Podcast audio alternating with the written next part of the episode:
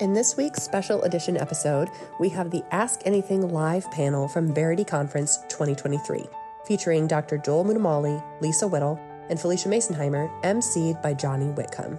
You can stay up to date for the release of the entire Verity Conference session recordings and listen at your own pace by joining our email community at phyliciamasonheimer.com slash newsletter. Special thanks to our sponsors Logos, Compassion, Viable Options, Samaritan's Purse, Dwell Differently, Crossway, the Old Testament Handbook by CSB Bible, Tag Coffee, and Vilah Bloom. All right, guys, we are about to get set for our panel discussion. Uh, lots of good questions came in. Uh, don't get jealous if they have coffee up here, promise? No promise. I'm sorry. Uh, I would like to invite out Phylicia Masonheimer. Lisa and Joel, you guys can come out too. Welcome to your living room, right? We just My living We room. took your living. They know what your living room looks like. they follow you on Instagram anywhere you want. Oh. Yep. Yeah, go ahead. You sit Okay. there. Said middle. I don't know which middle we're talking about. Oh. You're this middle chair. Yeah. Or you could sit right between them if you want to. I like here. Okay. This is a good spot. Boys Like, and girls. oh. This feels like a, this feels like a middle school dance.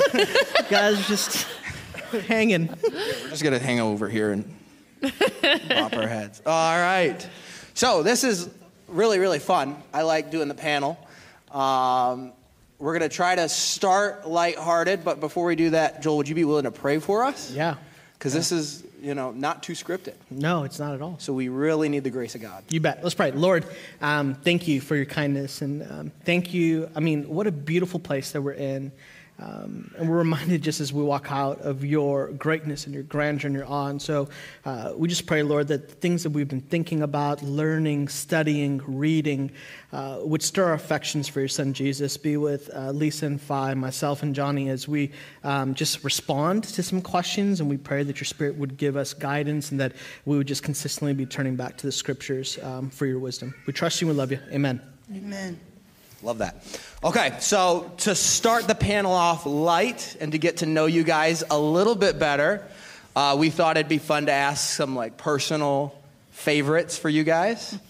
Um, favorite dessert, rapid fire. Oh, Oh, I'm already If freezing. that's throwing them for a I'm loop, already we're in trouble. freezing, Yeah. well, I will never ever turn down a chocolate cake. I just- German chocolate.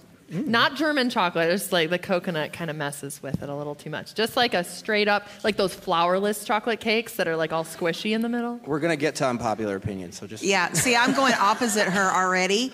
I love anything coconut, so I would like a coconut cream pie. Oh, That's good. I No, like I'm it. simple. I'm very simple. I love Oreos and milk. Mm. Mm, that's like a theology snack for me. Those have snuck up on me this fall. Okay, I like it. A little bit deeper now. We're wading into the waters. Can you share a person, podcast, or message that has profoundly impacted you and your faith? Early on uh, until now, uh, hero of the faith for me is Joni Eareckson Tada. Uh, she's someone that continues to be profoundly impactful in my life, even from the time I was, goodness, probably about 17 years old. Um, she is someone who I could relate to as a very feisty work in progress. Uh, she wrote about that even in her autobiography, uh, being just very, very. Um, honestly willful and also just have a lot of that just fieriness in her bones and that was kind of the young woman that i was as well um, just how she has walked out her faith even with a disabled body has just inspired me exponentially to know how you can live that out despite limitations and also just be so alive in the spirit. Uh, so she's someone that has profoundly impacted me. Uh, her writing, honestly, which some people don't know about, they know her from her art or whatever, but uh, her writing impacted me. She also would sing. There th- she is multi talented. So she's somebody, and then I, I got to have her on my podcast. It was honestly a bucket list for me. Uh, there's a lot of people that I've gotten to interview, but for me, having her on and getting to speak to her profoundly impactful. I ask every question on the Jesus, every uh, person on the Jesus Over Everything show one last question, and that is if you could only say one thing about Jesus, what would it be? And her answer was, it marked me in a way I cannot even express. So you'll have, you'd have to listen to that episode to know what that is. we don't have time. We don't have time to get into it, but it was amazing. Cliffhanger. Yeah. Cliffhanger. Oh, that's good. Yeah.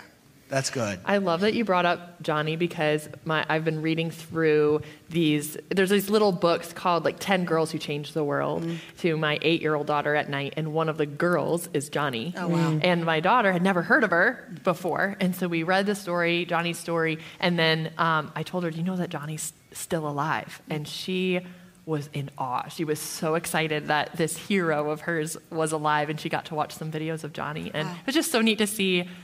I was inspired by her growing up, and to see my daughter get to be inspired by her too. So I love that you brought her up. Yeah. Um, for me, it was Charles Stanley. So Charles is, um, he recently died. He died this spring. Um, he founded In Touch Ministries, and I think whenever I say that, people are kind of like, really? like that's, you know, he has just a very simple teaching style. Um, but if you've ever watched him preach, the way that he preaches, he never says um, he never pauses. He just teaches scripture straight through as if completely automatic. He doesn't look at his notes once. He holds a Bible in one hand and he teaches it completely straight. Just it pours out of him. And when Josh and I were dating, to present day, we have always been equipped and encouraged by his sermons. Everything that he would preach on was exactly what we needed to hear at that moment. And so he influenced both my faith in encouraging me, but he also greatly influenced my teaching style um, and just really inspired me for what I do today. So good. Um, I'm going to cheat a little bit and give two. Uh, one very well known and a couple that are not known at all. Uh, my grandparents, uh, K.M. John Kaluri and Jayamani Kaluri, are missionaries in India, and uh, it's very rare to have an Indian who grew up in the faith. You know, that's not a common kind of deal. And so they were. Uh, my grandfather was converted. Was met Jesus uh, from some British missionaries. There's a whole thing that happened with Britain and India and the British Raj and all that. But um, a real true kindness and the two most humble people I've ever met. That raised me, helped raise me as a child, um, and significantly, like my earliest memories are of waking up the, like super early in the morning with my tata. That's what I would call my grandfather, my tata in the morning, and uh, my grandmother. We call her Amama big mom, uh, she would take me uh, with this little, they called it a tiffin, like food packet thing, and would go in the Jeep. And my grandfather would take me to these rural villages where he'd preach the gospel to the untouchables and these people that have no hope but found hope in the gospel. So the very earliest memories are of that. Um, so definitely those two. And then the other one is very well known, uh, and her name is Lisa TerKeurst. Um, Lisa is. Uh, she saw something in me which I never even saw for myself in a lot of ways. My wife saw it, some other people, but like Lisa really championed this idea of the, the reality of theological development and, and pursuing that in a way that is formative. And so um, she's a better person off stage uh, than she is even on stage, and she's a champion of women. And I know y'all have very uh, uh, personal friendships and relationships with her, but uh, she has impacted my faith. I have learned so much sitting underneath the teaching of her and you know the both of you and it had really opened up a new way of seeing and experiencing the beauty of scripture Wow. I love it. Thank you guys. Do you feel like you know him a little bit better now? yeah, that's what we're here for. That's what this panel is about. Following kind of the same train of thought, what are you reading right now and why? What are you reading? Are you reading any books? Do you want to? Yeah, Yes. I, I have um, right now uh, two things that the Lord has really been uh, working on me with, and uh, I've been really diving into revival and um, the body, and um, I, I, the physical body actually, but also the body of Christ, but physical body. I've been doing a lot of research about it, um, and so, one of the books, and I had to pull it up from my Amazon cart because I knew I would butcher the author's name. Um, but this is the, the book that I've just gotten and I've just started. So, don't ask me too much about the book yet. I don't know, and I'm, I'll let you know if I like it or not. Uh, but it's called This Is My Body A Call to Eucharist Revival. So, that kind of combines both of my things that I've been working on Bishop Robert Barron Yes. wrote that book. Have you read it? Word on Fire. I know his ministry. Okay, okay. So um, I'm reading that, and um, it's been interesting. I've, I've ordered uh, multiple books on the body, and so I'm really learning a lot of extraordinarily interesting things about the body and about from the incarnation uh, to our redeemed bodies. And so, Lord's got me planted there. Ah, I like it. Love that. Well, I am not half as theological as you. Oh, when it comes to what I'm reading I'm right so glad now. you recognize that, Phi. It's, it's- it's about time. I mean, my word, goodness.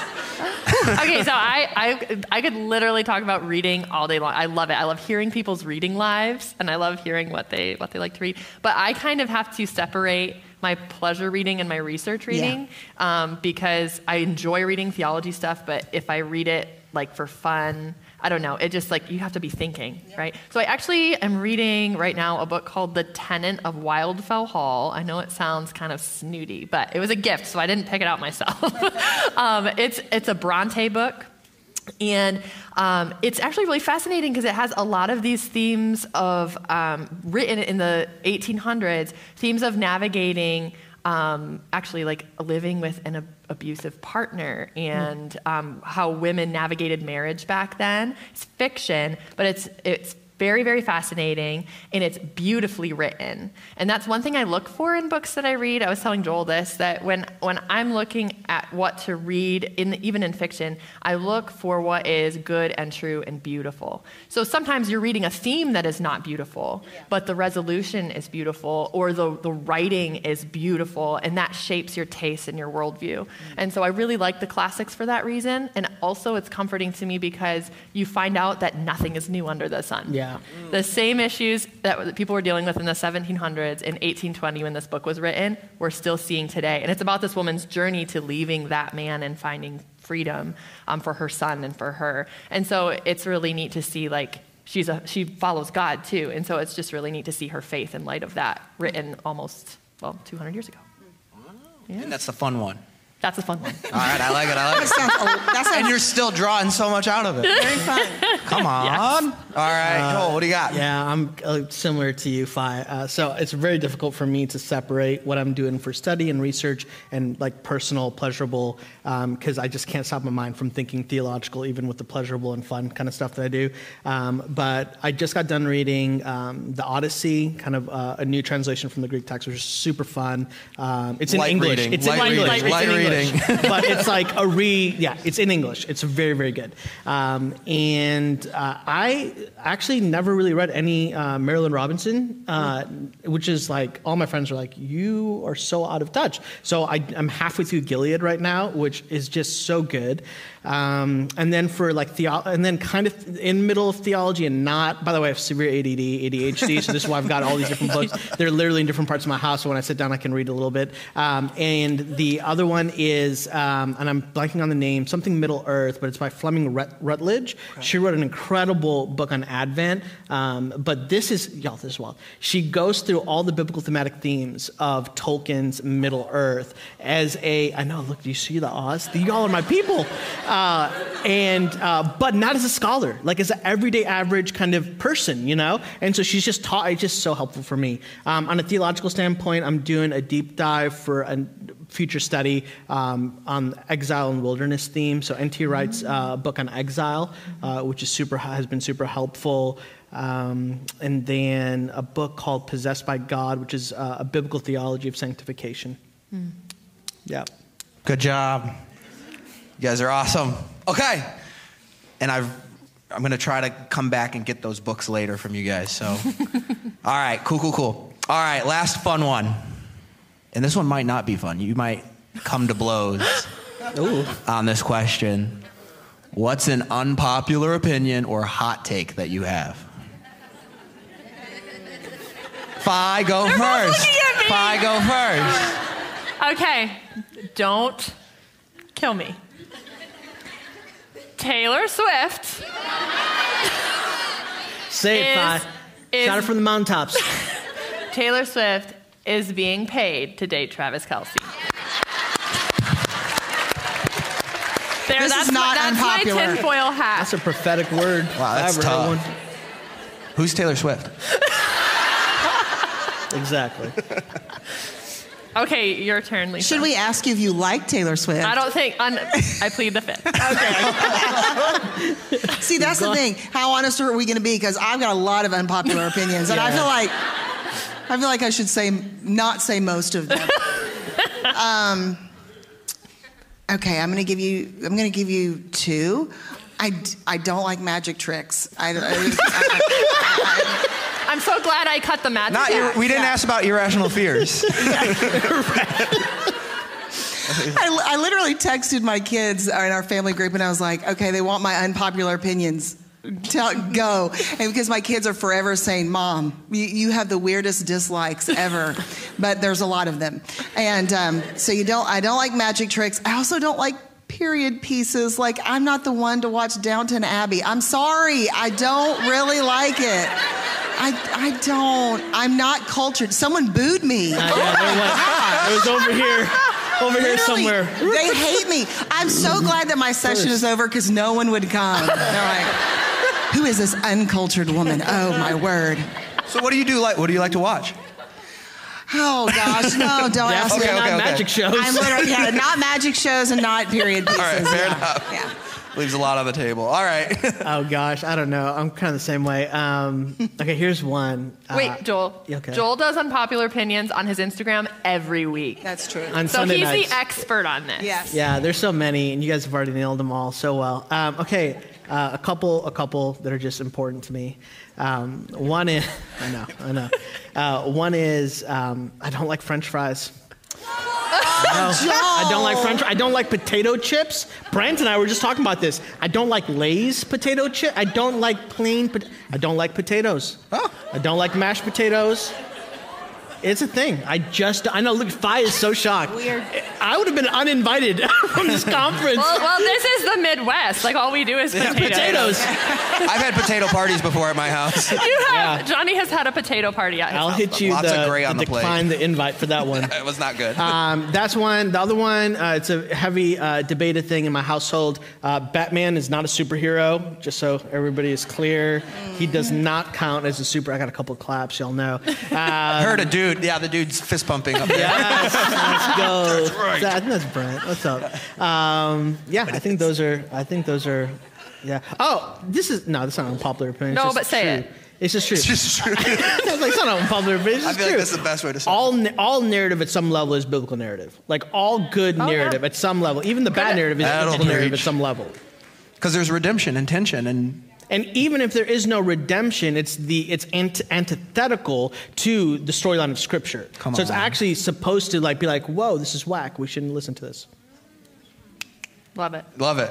I thought you had something to say there. No. I would- Okay. am I going to disagree with that? No. I'm not an idiot. Yeah. All right. So we've I've kind of taken some questions that I feel like we can distill down the heart of the question and we can kind of answer a lot of questions by answering one. So, let me get to this one.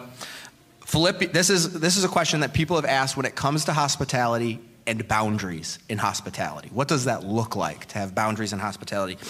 This is one.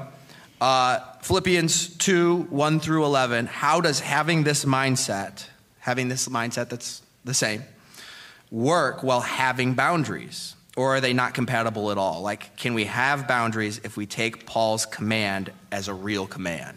What does it look like to have boundaries? When it comes to hospitality and boundaries, I, I do want to be clear that those two things are not like two ends of a spectrum. Like when you are having people over, you do get to still have home rules. You get to, well, one person I know put it this way you can't have a safe space without boundaries. So you can't invite people in and have it be a safe space without boundaries. You also can't have a safe space if you allow unsafe people into that space where they could hurt other people. We actually had this exact situation happen in the past in our home. Um, where we, we didn't feel equipped to deal with it. We didn't really know how to handle having someone who was unsafe in our home when we were trying to provide a safe space. And it was difficult to navigate because we weren't good at boundaries at that time. We kind of had the idea that love has no boundaries, everybody's welcome, but then it put other people at risk. So you definitely can have a boundary. I would say, and maybe this is a little of a stretch because Jesus was generally ministering in a public setting or space, but I think even if you watch like Jesus' interaction with the Pharisees, it's almost like he would stand between the Pharisee and the adulteress, or he would stand between mm. this person who is putting, in this case, a spiritual oppression, but any kind of unsafe um, behavior, he would stand between them, between the little ones, between the lambs, and the one who is coming to put a burden on them or to hurt them. And so that's how I see hospitality in, in boundaries melding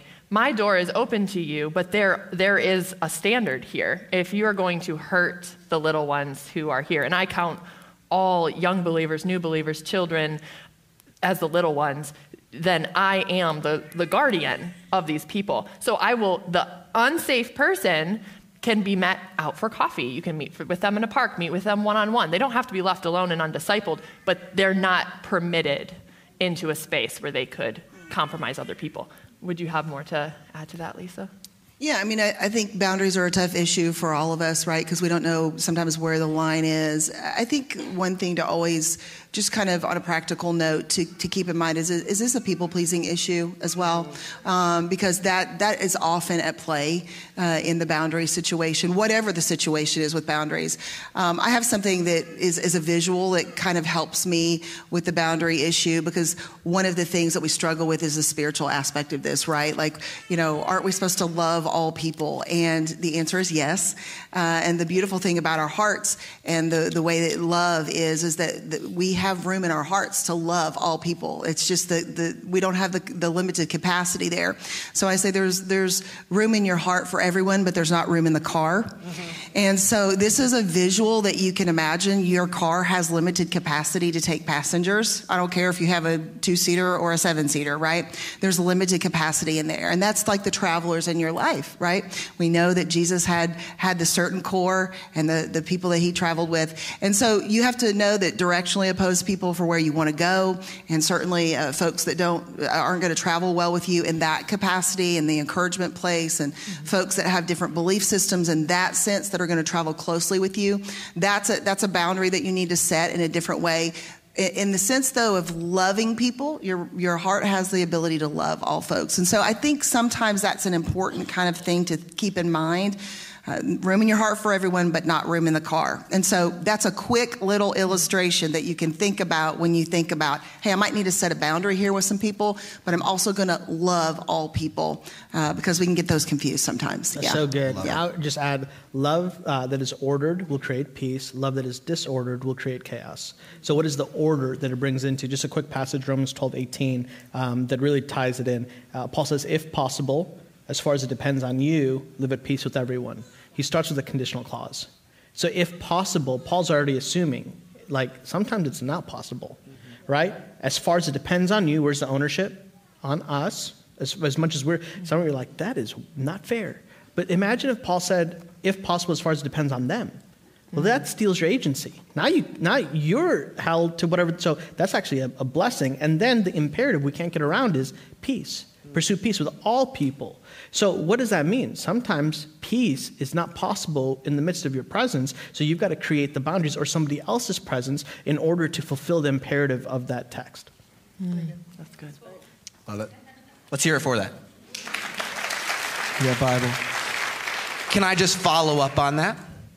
Let's say you have somebody who you've invited them in, there's an established relationship, but it feels like maybe they're like taking advantage of that relationship like you have like dinner with some friends and they come like four hours early to mm-hmm. vent and like talk and you're like i gotta get the pot roast in the oven dude. Like come on. How do you begin that conversation to say like hey i love you but we've got to establish some boundaries? Is it just that sentence or what would you say I, I mean, I, I, think we're afraid of having conversations with people because we're afraid of losing people. We're mm. afraid mm. of uh, it's our own people pleasing issues. Um, we would do so much better in our relationships if we would have the conversation. And um, so I do think it is, we, we need to look at it as uh, loving the relationship enough yeah. to have that conversation. Uh, anybody can sit and stew. Anybody can sit and be mad about it silently. That's a self-protectant, you know, sort of thing. But when we are really following the commands of Scripture and also believing that it's true, uh, we will have that conversation with folks. And I, and I think, you know, it is reasonable to ask someone not to show up four hours early. I mean, that's that's taking time away from the family. It's taking, um, you know, time away from the preparation. And I think I would I would simply sit down and say, hey, I want to be my best for you. Uh, I want to present something to you that's going to be uh, welcoming, and I also want to be of right spirit. And I just know myself, and I know that if if you show up four hours early, I'm not going to be able to give you my best. So, I mean, I take the direct approach. I'll be honest with you. So that's that's kind of how it's. And not everybody is as direct as I am, but I think love will will allow us to have those conversations. What do you think? Yeah. yeah, yeah, I think so. I think you, being direct and kind. Like yes. I think people often think, well, to be direct, I have to be mean. Yes, good point. Or to be kind, I have to like him and haw and beat yeah. around the bush. I mean, that's just the Midwestern way. The way we get people to leave, we go, well, and you do that like five times, and then you stand by the door and you just keep like hinting and hinting and hinting, and then like, I'll see you at church on Sunday. I'm and going to bed. You can stay in my living room as long as you want. yeah, exactly. We have done we have done that. We have been so honest with people that we've been like, well, it seems like you're really comfortable here. We're going to bed. You can keep talking. Lock the door on your way out. Like you know, I think in, in, really close relationships, you can do things like that. But it just being direct, like, you know, we have to get up early in the morning. Mm-hmm. I, I, hate to kick you out, but I'm kicking you out. Mm. Like, I, I have to go, you know. And sometimes, to me, it's a compliment that they feel so comfortable and so safe yeah. that they want to stay, but you still get to say, and be, I think being direct is the best way. Yeah, and it's, and it's, also misunderstanding too what, what loving people really is. It's misunderstanding. We're, we're, thinking, oh, well, if I was really a good person, right, I would let them come four hours early. You know, is it really about that? Uh, I think not. And I think sometimes then we also do need to need to be a little bit more gracious. You know, and I say that to myself because sometimes I can be real stringent about times. Like, no, do not come early, right? so I think it is it, it is a both and, uh, but I think there's nothing wrong with with saying this is the time. Please come and please don't be early. Yeah, I like it. I like it Thank you, helping me.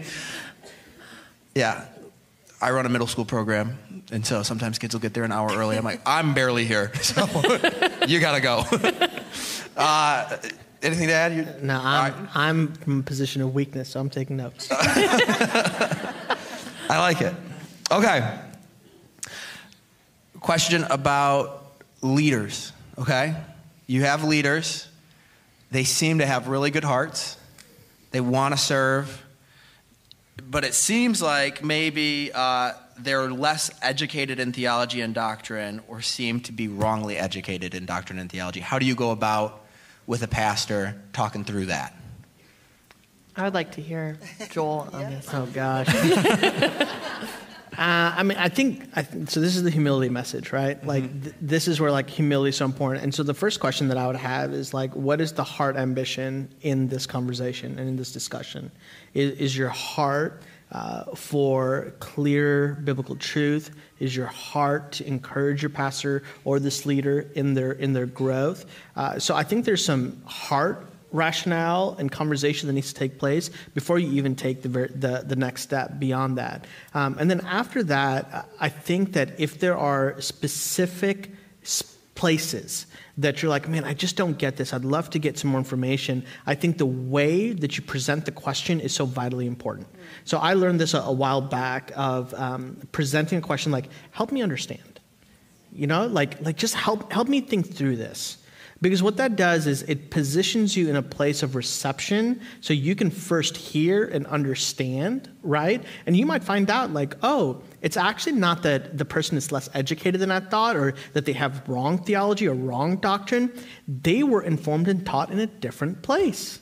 they have a different perspective. They, so I, I have this phrase that I've been toying around with, and it's called theological dishonesty theological dishonesty. And what I want us to be really careful of is that we're not theologically dishonest with people. And what that means is we view our position, our doctrine, now I'm talking primary, right? Um, I'm sorry, I'm talking like secondary, tertiary. The primary things we die on the hill for, but the secondary and tertiary things, we don't view that as the only way.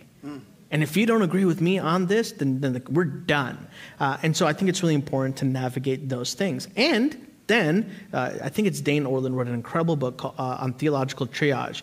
If the situation is like, well, no, this is actually clear, like lack of like uh, validity of scripture, of clear doctrine, like these are like real serious primary doctrine issues, uh, then I think honest conversations are really important that help me understand this is what the text says, like help me to navigate it. And then that Romans 12, 18 uh, verse just comes back you know, here of you might need to remove yourself from that situation as you hold fast to doctrine. Mm. Mm.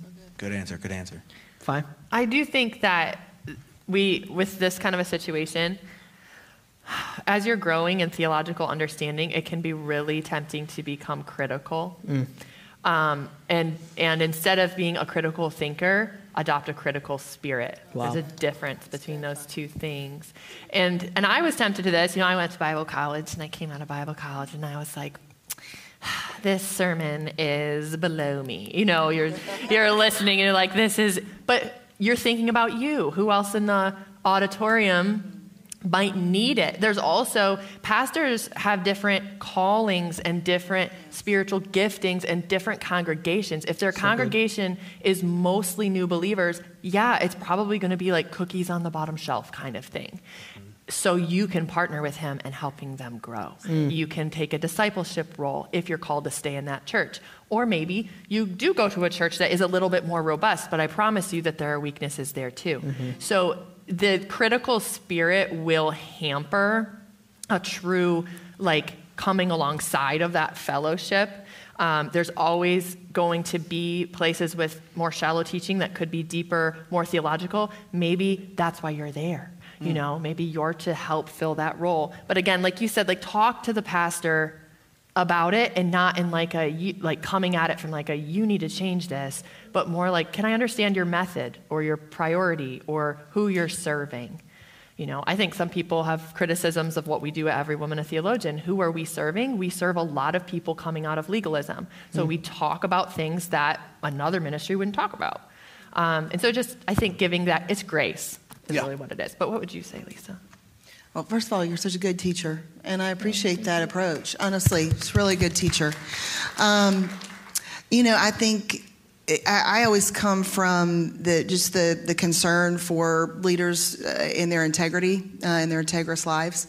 Uh, so I think what I hear too is is just a concern for upholding the, the word of God uh, and that the that the leadership and, and your pastor and whoever's teaching you is is, is staying true to the Word of God. And so, to that, I would say yes. Um, and make sure that there is a, a, real commitment to fidelity to the Word of God. And that's not something that um, I, I think it's a both and. It's I love what you said about not not going from critical thinker to, to having a critical spirit. So I think we check ourselves with the Holy Spirit with that and make sure we're not diving into that space. And also hold fast to saying, I have a commitment to wanting to hear from someone who has biblical fidelity from the pulpit and in their, um, the integrity of the way in which they lead as a leader. And um, you should want that. Mm-hmm. And, um, and so um, make sure that they are someone that is, is, is upholding that. And so um, pray for your leader. And uh, that first and foremost, I mean, if you are criticizing, if you are uh, judging even internally, and you have not spent some real good time in prayer for that leader, then I would suggest that you reverse engineer the process and you go back and you, you pray for that leader first. Because I can tell you, leadership is really, really hard. Uh, spiritual leadership is really, really hard. And a lot of the leaders, even that you might think, oh man, they're off the beaten path most of them really do want to love and serve Jesus. Mm-hmm. They really, really do. There's often go wrong somewhere in that process, and the temptations are tough and they are very, very real. So um, that might be a little bit of a side road, but I just come from this from a space where my father was a pastor in a very public ministry fall. And so I come from this from a place that I have lived in that space where I've watched a leader wrestle from the trenches. And so, um, so I have a little bit of a tender heart for this mm. and for our leadership. So that's where I come from. Amen. Yeah. Amen. Uh, the church that I uh, help lead, we have a collaboration when it comes to teaching, where everybody gets to, in leadership, they get to weigh in on the messages, and we give them to each other, and we critique them, and we try to build up the messages. And we have a guy who just recently came on staff about a year ago. He came from a small church down in Alabama where he was the lead pastor alone, and he goes, "You don't know how scary that is mm. to do it two messages a week, every week, and you're the only one doing them, and you're not getting any feedback from anybody.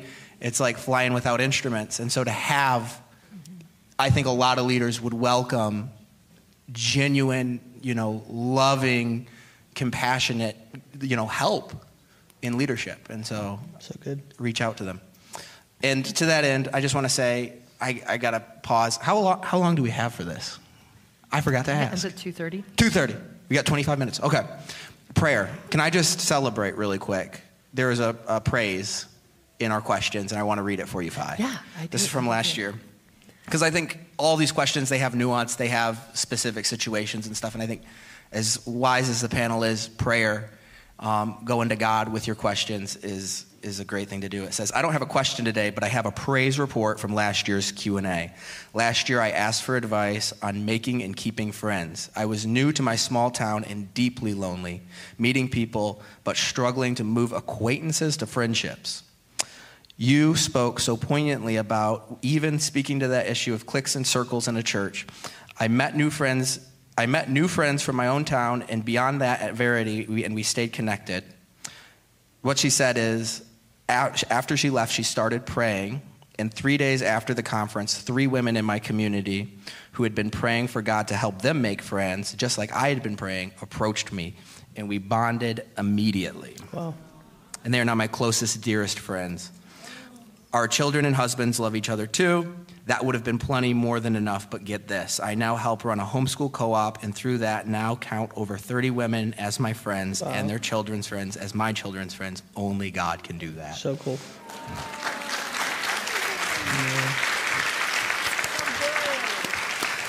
The power of that answer is pointing them to Christ. Mm.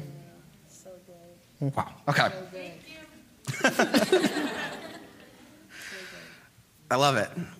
Okay, Lisa, this is a question for you. Oh, hot seat. Hot seat. How can we comfort our believing friends without being like Job's friends? Mm.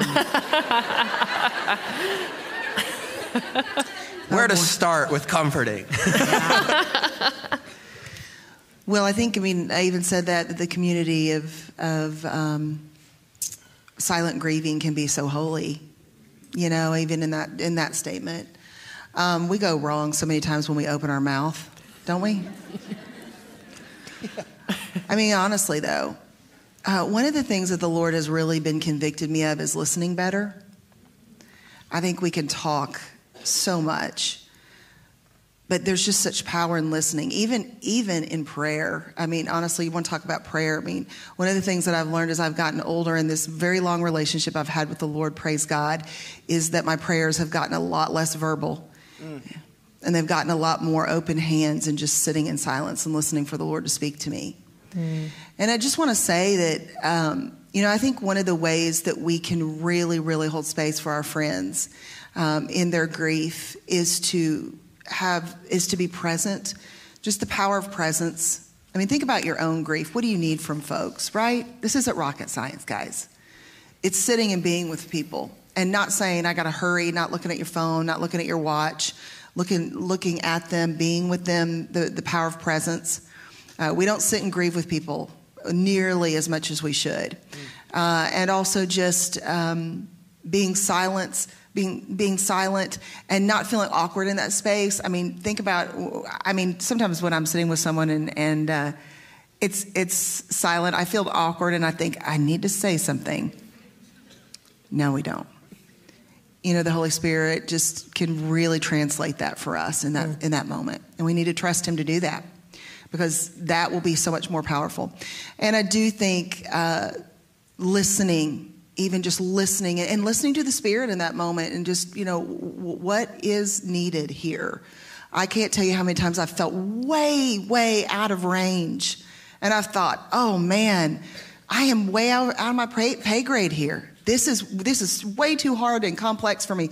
People have the most complex grief I mean, you, if you're in ministry, I'm going to tell you something. You think you've heard it, and then you haven't heard it mm-hmm. because someone else has got something else, and the grief is overwhelming. Mm. And I don't know what to do. But I can tell you that the Lord is so good to, to, to help us in those moments. And so, um, certainly, uh, pointing people to the Word of God will never steer you wrong. It just, you know, when our words fail us or when, when we think we have the best words, uh, these words will always be better. They're also living, breathing, active, will never return void. Our words will fall flat to the ground, clang and clatter, but I can tell you these words will not. They will continue to live and breathe and have meaning and purpose. And so, always when your words fall flat, point them here. Um, the Psalms are always, of course, uh, comforting. Uh, Logos has a great way that you can filter actually in those uh, moments that you need some comforting words. Um, so I can tell you it's a beautiful resource. If you ever want to check into Logos, you really should do it. It's, it's a resource that's been wonderful for me in not only my research and study, but also personal study. So uh, that's something powerful, and um, highly, highly recommend uh, looking into that. Yeah. Amen. Uh, I mean, take us a little bit of a step back from the question and just more of a theology and, a question of suffering in general. And Lisa, I loved your teaching on Job. Um, I think it's so powerful. I have a chapter in my forthcoming book called "When Bad Things Happen to Humble People." Um, really walking through this question, and what I think is so fascinating about the narrative of Job is every time Job asks why, God is determined to show him who. Yeah. Consistently right? And so you might, I grew up in hip hop culture, so you all might know the phrase, the more money, the more problems, right? Um, I've come to the conclusion, y'all, the more answers we have, the more questions we have. And so it's actually God's kindness. This is that omniscience message that it's actually God's kindness that He doesn't just give us answers to the why that just are actually going to oftentimes open up more questions for us. He's more determined to make us intimately aware of the who. This is the whole conversation in Job, I think it's 38, where it's like, God's like, Where were you? Where were you? Where were you? Now, the interesting thing about that passage is we could read it from our vantage point of being like, man, God's kind of, kind of being rough, right? But the way the Hebrew poetry is done, it's the same type of language that's used of a father that invites a child into a conversation. It's a discussion. It's actually, there's a gentleness that's actually uh, built into this. And so, as friends, right, sometimes we feel the pressure of answering the why. And oftentimes, what I think this is 2 Corinthians chapter 5, the, the, the real power of it is the Spirit of God who is inside of you, that is actually tangibly present in the midst of your friend and loved one who's suffering. That God is making his appeal in and through you. And so, much more powerful than your words at times can just be the pure presence of being shoulder to shoulder, hugging, crying, suffering along with your friends and grieving through the process. Wow. Good. All right. You guys, you're taking it too deep. It's too good. I'm drinking from a fire hose here. All right, let's let's break it down. We'll do a, a little bit of a simpler question for you. We'll start with you on this one, okay? Okay. I recently spoke to a Unitarian Universalist who claimed there is no. You said, Trinity. hold on. All right, here's a question summarized. I'll, I'll break it way down Fine, flat. you just said, here's a simple one Here's for a you. simple one. And then It's said, for you. I was Where talking we- to a uni- I'm like, You're smart. You can do it. I I promise. know Scott said don't Google, but I might have had to Google that one. No, I'm going to use Factbook. My bad. My bad. Logos. Yeah, yeah. Don't Google, Joel. I know better. Okay. Don't Google, don't look him up. Don't Google. No, Joel. don't. no, just- Don't Google him. All right. How do you respond quickly to someone claiming the Trinity is a false notion that we put in? So here's okay. I have a question, though, and I'm just going to say this way: I am not a huge fan of "let me show you how much smarter I am than you are, so I can prove a point to you." Come that's the first thing. Yep. Right? Because if that's the goal of the conversation, it's not going to work well for either person at the end of it. So one, just be aware of that. And the second one, if I was forced into answering that question, I would just say, okay, um, help me again, help me understand. Um, how is it possible that in the Old Testament we have consistent anticipation for the Messiah to come, who is the Son of God? Like that is exactly the language that's used throughout Isaiah. That, I mean, all throughout the Old Testament. And then, even more profound is in John chapter 17. Help me understand Jesus' language of "I and the Father are one." How can you have oneness, right? But then distinction of, of person. And then, if you really want to go at it, then the question is like, and then help me understand the baptism passage, mm. which to me is like the ace card, right? You have in one instance, the most profound moment, you have God the Son, God the Father, God the Spirit. So that's how I'd, where I'd go. I like it. Anything you guys would add? I, I think the baptism passage is that's usually where I go with that discussion. Again, coming from that framework, not of like I win, Yeah. but more like the coming from an attitude of, but have you thought about it this way? Yeah, so good. It's more it's more like I might not convince you, but are you willing to hear my perspective on this? Um, and and then presenting it to them. Um, and I love the baptism passage because it, it is. It's, it says, the Father says, This is my Son, and the Holy Spirit descends as a dove Yeah. upon Jesus.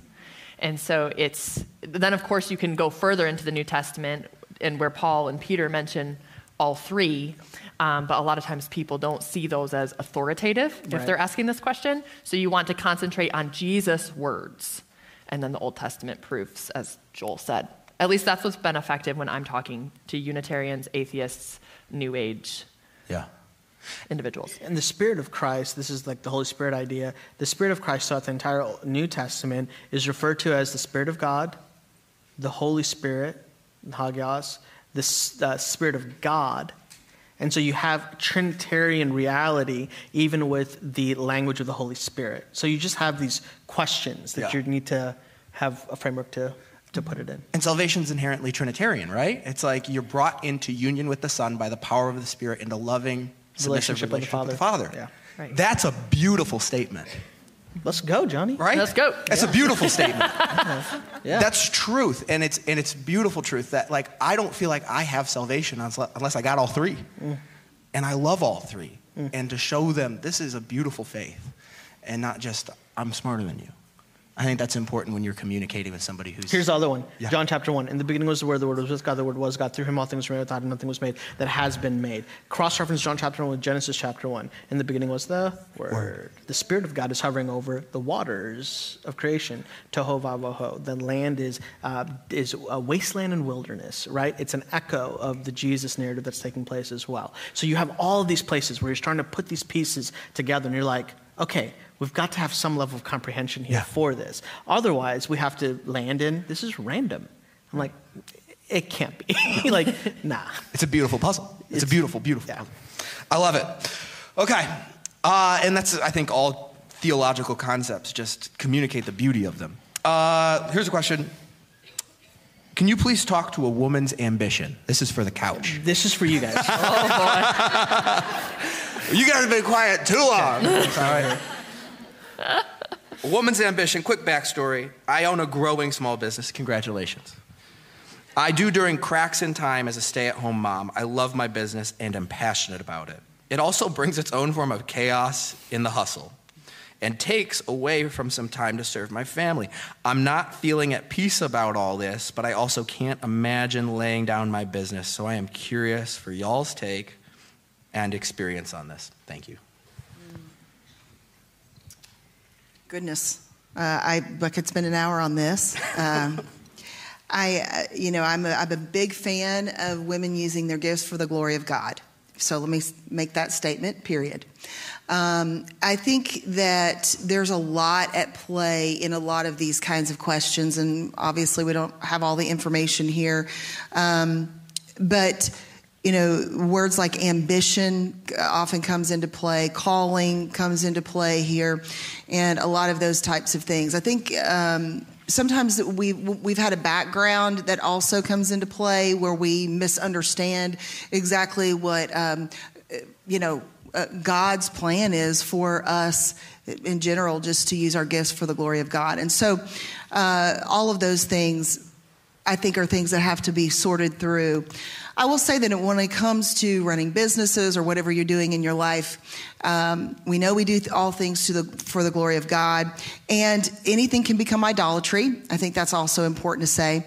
I also want to say that uh, as I was raising my children, there were two things that I was very, very aware of. One, it was that I did not want to miss this wonderful role that I was playing in my life of getting to be a mother and also a wife. And uh, those are roles that I, I, I believe are a, a, great privilege and honor. I also know that my primary call is to be um, a, a, disciple maker in this world.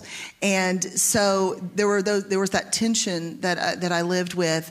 Uh, I think that the children need to know that they're so important. They also need to know that they are not the most important thing in my life. Uh, the Lord is. And so uh, that played into, you know, travel and, and answering the call in my life to, to speak and things like that. So it's a hard tension. I want to say that. And you need a lot of wisdom from the Lord to know what to do.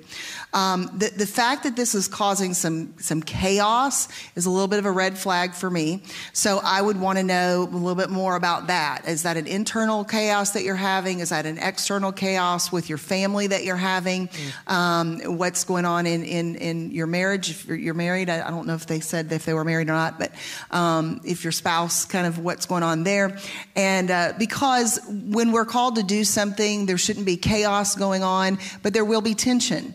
Uh, because when we do things in our life, there is often a tension in our call. So I need you to understand that. I think we have this misunderstanding that, oh, this is going to all be pain free. This is, there's never going to be any complication here. Certainly not. Uh, and there's never going to be any struggle there. So, um, I would have to ask some more questions to know exactly what's going on here. But here's what I'll tell you. Uh, we're, we are gifted to use our gifts for the glory of God. And um, I do not believe that we uh, have to choose between things in the sense of, will I be able to use my gifts? I think it looks different in different seasons of life. Uh, and I think you do have to make choices uh, based on sort of what your situation is in life. And so you do have to sometimes make those choices um, that will be difficult at times. So um, that's going to need some discernment from the Lord on that. Mm. Yeah. Yeah. Can I jump in? Can we yeah. take it one step further and yeah. I'll have you jump yeah. here? This is going to be the last question. Okay. So everybody weigh in on it. If the church is, if there is a church that's egalitarian, so this is again women using their gifts, moving by the Spirit, following mm-hmm. the Lord's leading in their life, yet is more traditional in leadership. Every leadership role is held by a man, except for the children's ministry director. How does a woman go about expanding those roles without looking like a feminist? Do you want to define egalitarian really quick for everybody, yeah. just in case? So there's there's there's obviously a range of understanding of these terms. Each of them is on a spectrum of perhaps more strict to more yep. lenient. Um, but there's complementarian and egalitarian. These words are just words used to describe an understanding and interpretive method of Scripture and how men and women operate in the church and in the family. So, in an egalitarian framework, men and women are equal and interchangeable in role. So, female pastors, female elders, male pastors, male elders. In a complementarian setting, you will have a spectrum.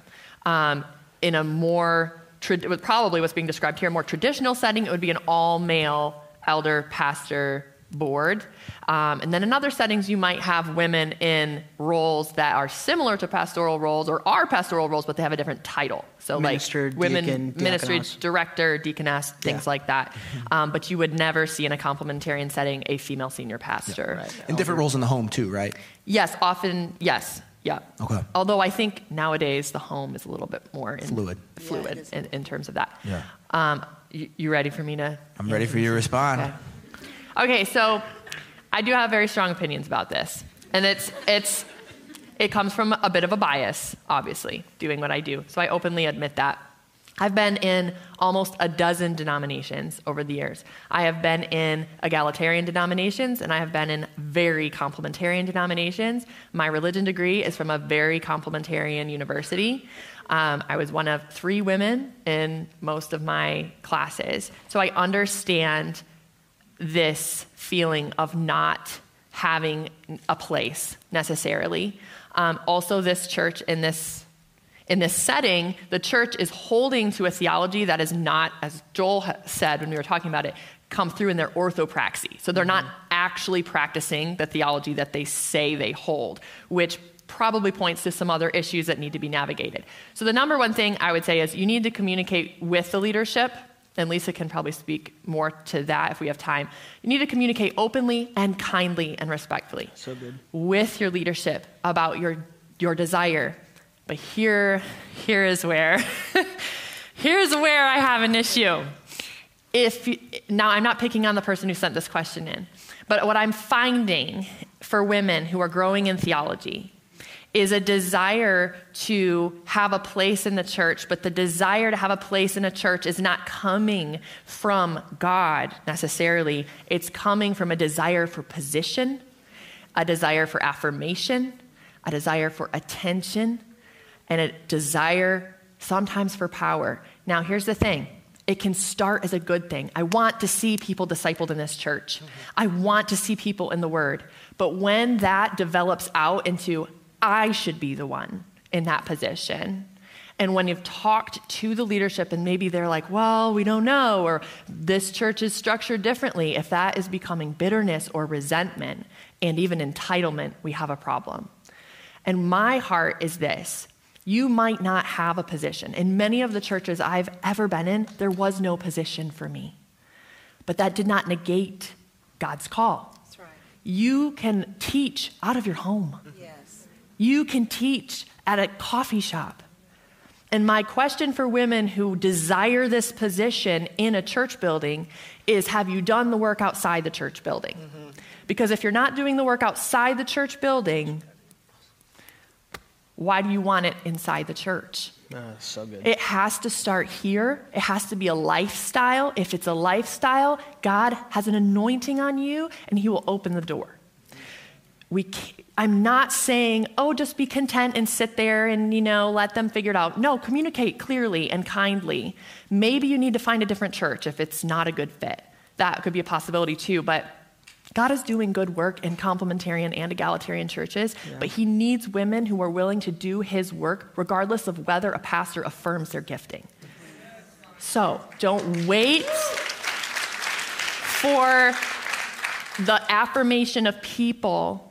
If you are honoring God's word, you are being kind, you're walking in the fruit of the Spirit, and you are ready to disciple. Have them in your house, go to coffee, teach a class. You can do it. I believe in you. Okay, Lisa, would you add anything?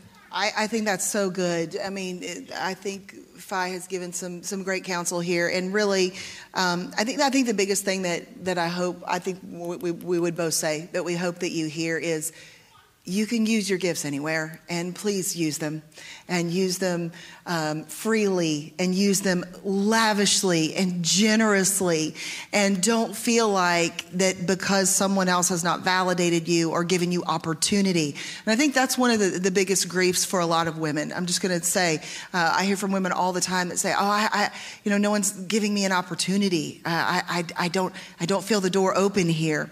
And to that, I would say, I hear you. I've had that happen with me many, many times. Uh, is that frustrating? Yes. And in some cases, is that wrong? Yes. But what I will tell you is that God has given you gifts and He intends for you to use them, and you are not stifled by someone else. You absolutely can use them. You can use them today, and we want you to do that. Yeah. So good. Anything you want to add? Yeah. Clap for Yeah, that. For real, for was real. Joel knows when to stop. For real, for real. All right. he knows when to hold. That is it. That is our panel time, you guys. You've been All so right. gracious to all come up here and communicate with us. Lisa, will you pray for us as we close? Yes. Father, thank you so much. Thank you so much for this beautiful time together. Thank you for every person represented here. God, thank you for loving them, for seeing them, for being the God with us. Mm. We love you so, so much. And may our lives honor you in everything we say and do. And God, I pray that we would go out of here inspired to use our gifts for the glory of God. It's in Jesus' name I pray. Amen. Amen. Amen. Amen. Thank you so much for listening to this week's episode of Verity Podcast. If you enjoyed this episode, would you take the time to leave us a review? It helps so many other women around the world find out about Verity and about every woman a theologian as a ministry and a shop. We appreciate you, and I hope you'll be back next week as we continue to go deeper into God's Word and the heart of Jesus Christ.